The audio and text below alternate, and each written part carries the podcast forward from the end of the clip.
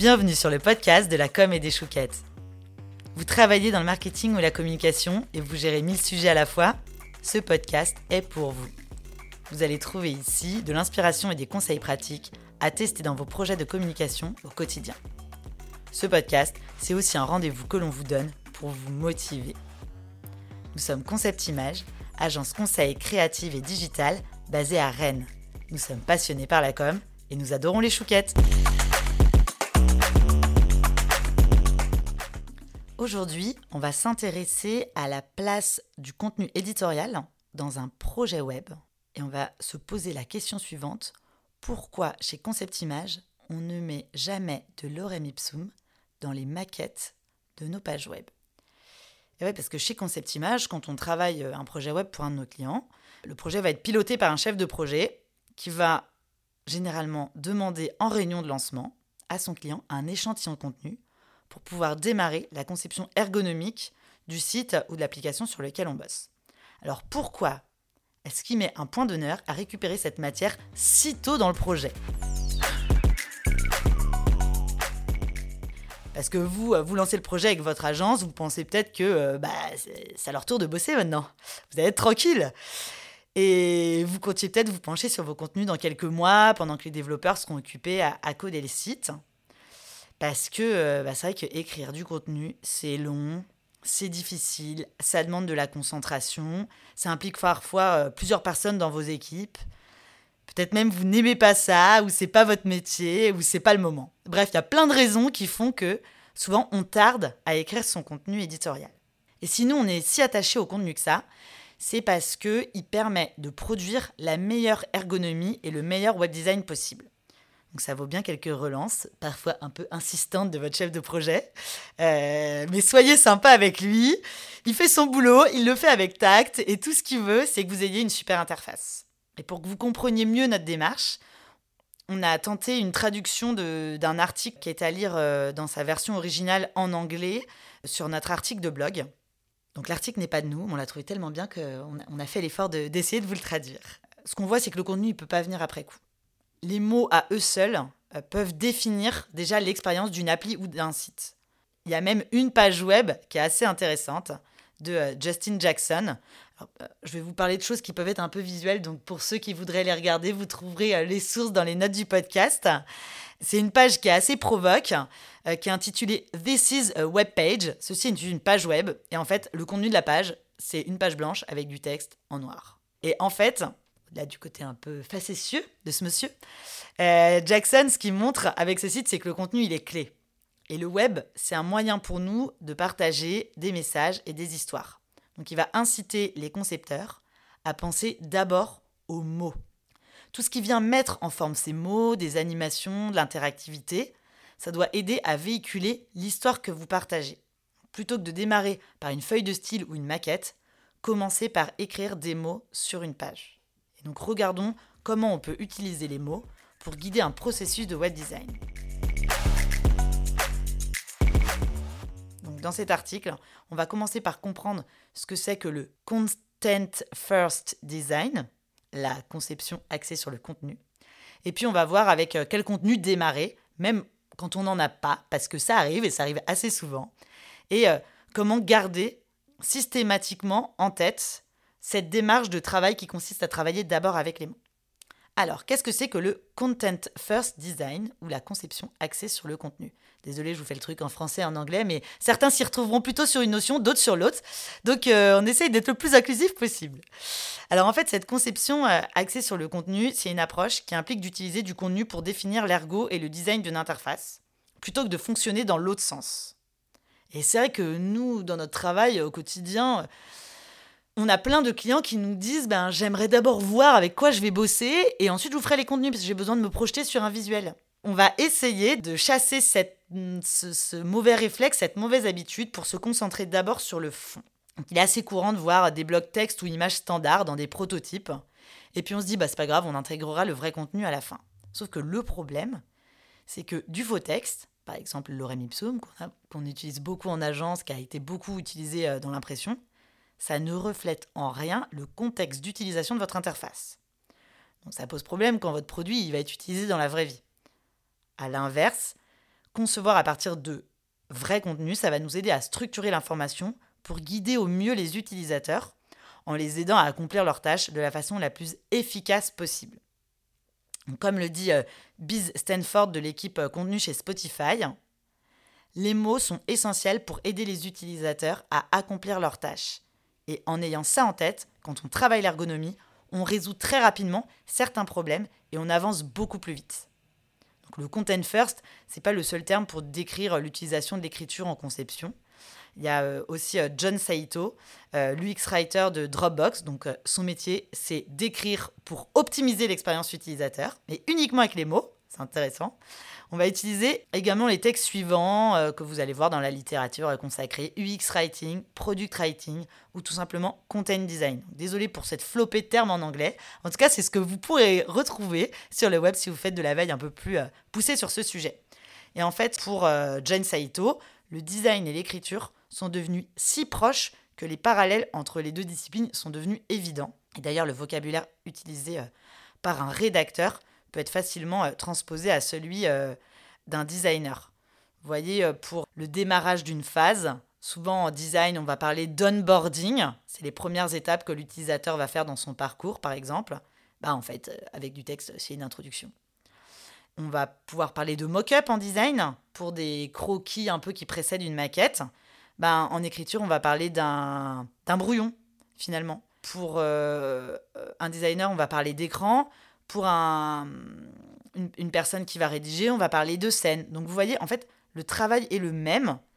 Peu importe comment vous appelez le content first, ce qui est important, c'est que les mots, ils sont cruciaux dans votre design. Et c'est d'autant plus vrai avec l'essor des interfaces conversationnelles et des applications qui sont contrôlées à la voix. En fait, le, le vocabulaire, les mots prennent une ampleur énorme. Et donc, on va pouvoir euh, se pencher maintenant sur différentes approches que vous allez pouvoir adopter pour concevoir d'abord avec des contenus. Pourquoi? Parce que vous allez voir, ces contenus vous aident déjà à avoir la meilleure interface possible, ça c'est sûr. Évitez que vous ayez pensé une interface super, euh, c'était trop bon à l'orem ipsum, il y avait euh, un petit mot, puis une petite ligne de texte, et en fait quand vous allez mettre vos vrais contenus à la fin, bah, vous avez besoin d'écrire un paragraphe, et donc ça pète tout l'équilibre de votre maquette.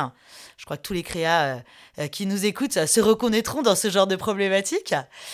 Et puis, euh, c'est aussi tout simplement parce que les mots, parfois, ils ont une importance énorme. Et parfois, un utilisateur va être bloqué dans son parcours juste parce qu'il ne comprend pas l'intitulé d'un bouton ou ce qu'on lui demande de faire sur l'interface. Donc, pensons-y dès le début pour lever tous ces blocages, améliorer au mieux euh, l'interface étape par étape. Alors, comme plein de clients, vous allez peut-être nous dire, mais je n'ai pas de contenu. Pas de problème, on a des solutions. En conception axée sur le contenu, une bonne façon de démarrer, c'est de rassembler tous les contenus qui pourraient se retrouver dans votre produit fini. Alors vous savez peut-être pas où vous procurez ces contenus, et c'est vrai que dans les toutes premières étapes de votre processus de, conception, c'est parfois un peu compliqué, donc voici quelques méthodes pour collecter ce contenu. La première méthode, ça va être le contenu test, le contenu prototype. En fait, vous pouvez utiliser un premier contenu qui est euh, euh, globalement similaire à celui qu'on retrouvera dans le produit fini. Nous, ce qu'on vous demande en réunion de lancement, c'est pas bonjour, je veux les 30 pages de contenu définitif de votre futur site, je vous rassure.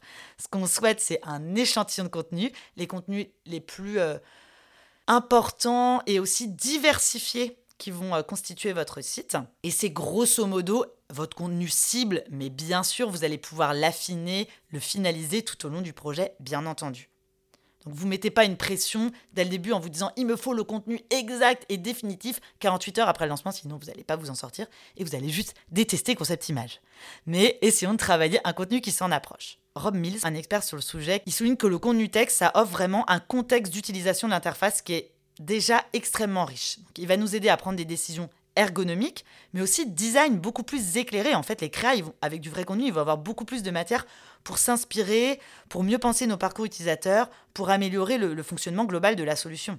Et donc, pour citer euh, justement Rob Mills, lui dit le contenu test, ça permet au design et aux fonctionnalités d'être mis à l'épreuve au bon moment celui où l'on peut résoudre facilement des problèmes et faire des changements bien avant de lancer le site. Ah ouais, parce que en fait, si vous apercevez que votre contenu n'est pas adapté, que le design n'est pas adapté à votre contenu, une fois que tout a été développé et que votre site a été mis en ligne, bah, ça va être des évolutions, ça va être du travail en plus, et vous allez euh, ben, redépenser du budget, des efforts et du temps. Donc si vous vous demandez par où commencer pour collecter euh, votre contenu texte, bah, voilà quelques méthodes simples. Vous pouvez 1. réutiliser votre contenu existant. C'est toujours mieux que de mettre du lorem ipsum. Rédiger un contenu brouillon. Copier le contenu d'un concurrent, le copiez pas à la lettre, mais vous pouvez vous en inspirer si vous avez un peu l'angoisse de la page blanche, que je peux tout à fait comprendre. Et souvent, quand on démarre de quelque chose dont on s'inspire pour ensuite le twister, y apporter sa patte, le corriger, l'adapter, bah c'est parfois beaucoup plus simple. Ou produire votre propre échantillon de contenu. Vous êtes motivé, vous êtes à l'aise dans l'écriture, donc allez-y. Ce contenu test, il contient du texte, phrase pas facile à dire, mais également euh, bah, d'autres médias qui sont susceptibles d'apparaître sur une interface. Alors l'autre élément que vous allez pouvoir faire, c'est des audits de contenu. C'est une autre façon de générer du contenu test, euh, comme le suggère l'UX designer Lynn Vizard. Lui dit, bah, on peut mener un audit de contenu. Alors qu'est-ce que ça veut dire? En gros, lui, ce qu'il propose, c'est de compiler dans un tableur. Donc euh, tous les fans d'Excel vont euh, être trop contents. dans ce tableur, vous allez pouvoir compiler tous vos contenus existants, ou ceux d'un concurrent pour vous inspirer, encore une fois.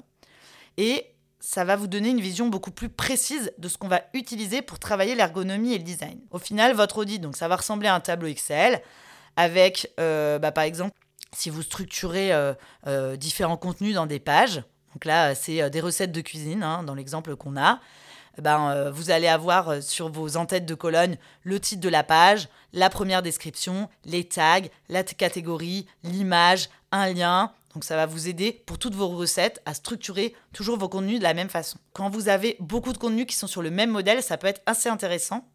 Et parfois on se dit, oh, ils vont être tous sur le même modèle, donc j'écris que le premier.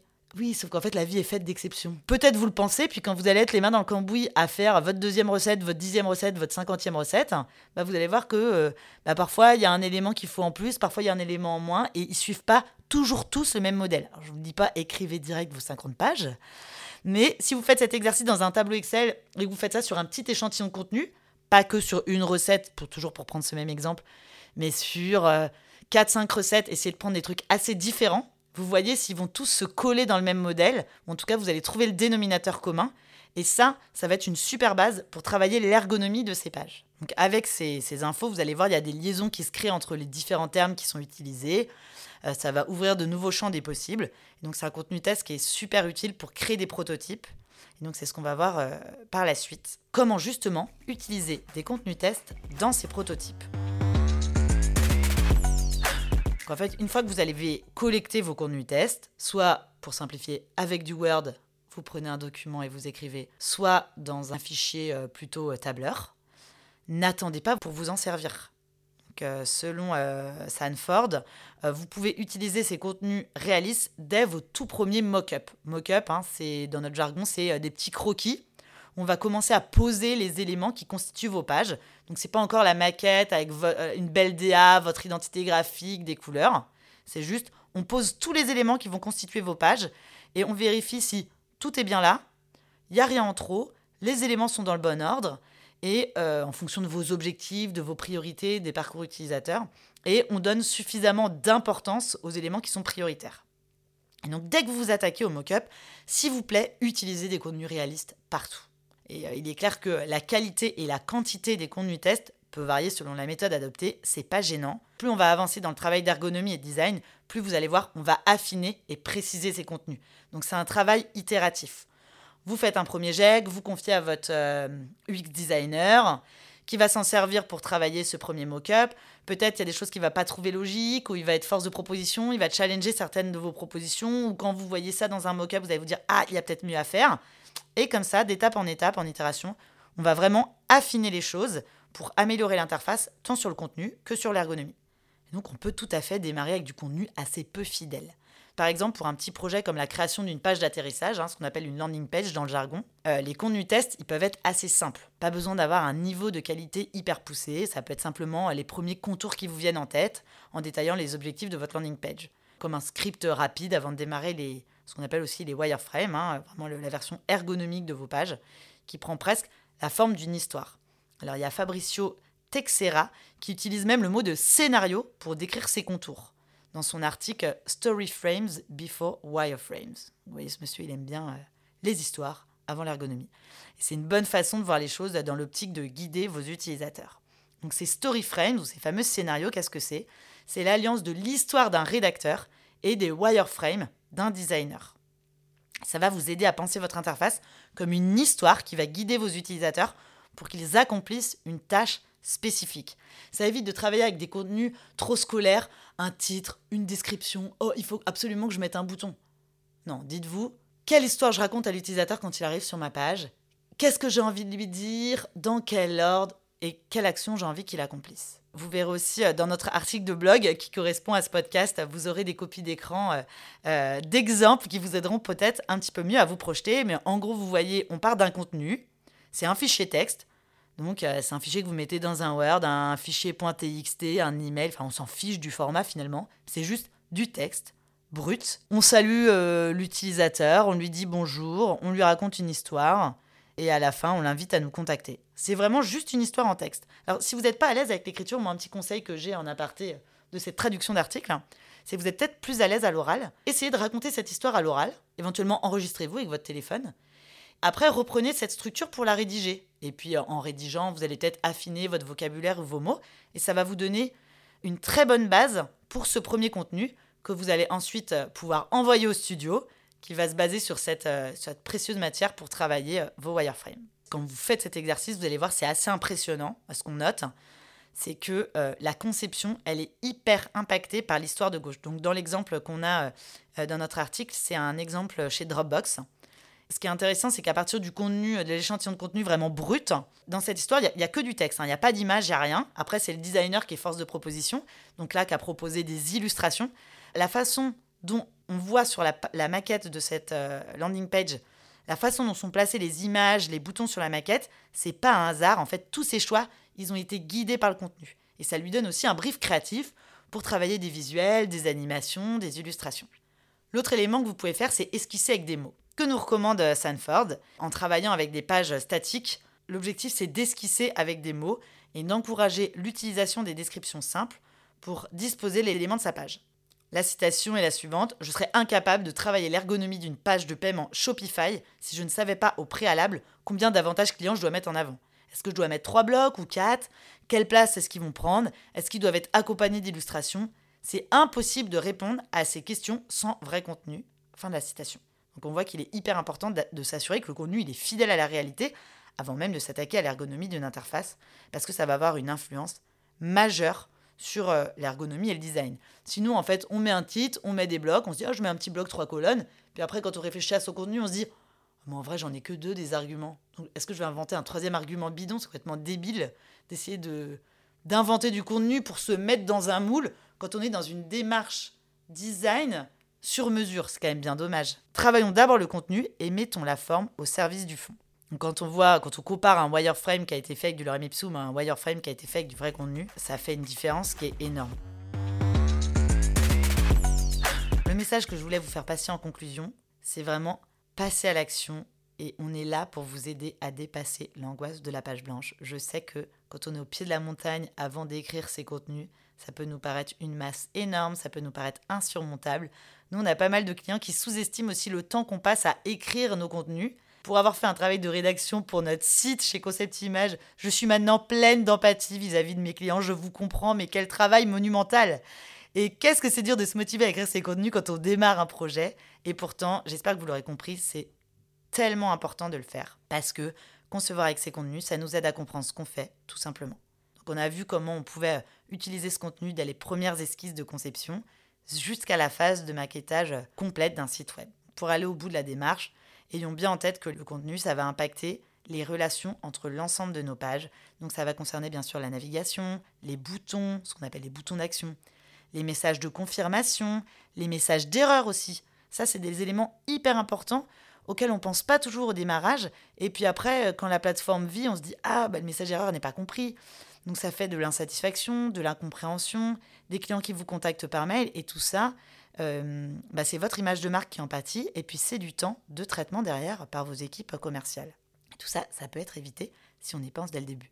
Une analyse approfondie des contenus dès le démarrage de la réflexion, c'est le seul moyen de rendre l'information accessible dans un produit fini.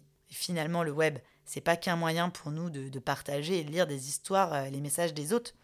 Euh, donc, comme le dit Dan Moll, directeur de création chez Super Friendly, dans notre secteur, on vend des sites web comme si c'était des peintures, alors qu'on devrait vendre un accès simple et agréable à du contenu, quel que soit le terminal, la taille d'écran ou le contexte d'utilisation. Je vais vous laisser sur cette citation. Merci pour votre écoute. Au micro, c'était Elisabeth aujourd'hui. Et derrière cet épisode, il y a aussi Emeline qui a travaillé sur l'enregistrement et le montage, ainsi que toute l'équipe Concept Image qui rend cet épisode possible grâce à sa veille quotidienne. À très bientôt.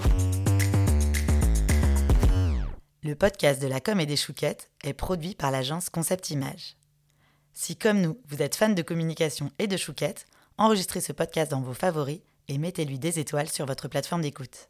Et pour assurer votre prochaine pause chouquette, inscrivez-vous à la newsletter Concept Image sur notre site www.concept-image.fr. Vous serez alerté à la sortie de chaque épisode et serez invité en prime à nos webinaires mensuels de la com et des chouquettes. Enfin, pour votre prochain projet de communication, appelez-nous, ça nous fera trop plaisir. À bientôt!